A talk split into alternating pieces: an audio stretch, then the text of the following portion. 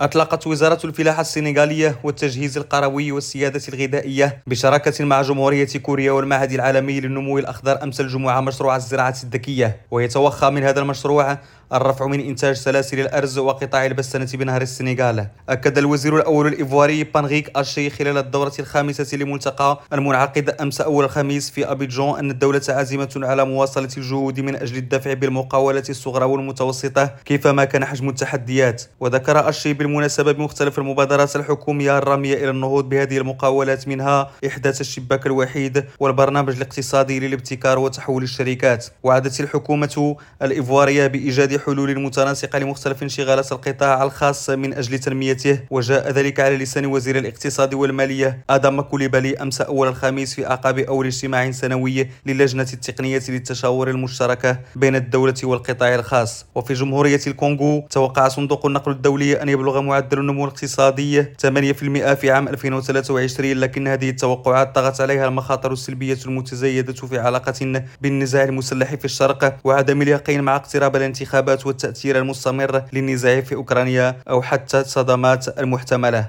أفجدر أنوار، ريم راديو، ليبروفيل.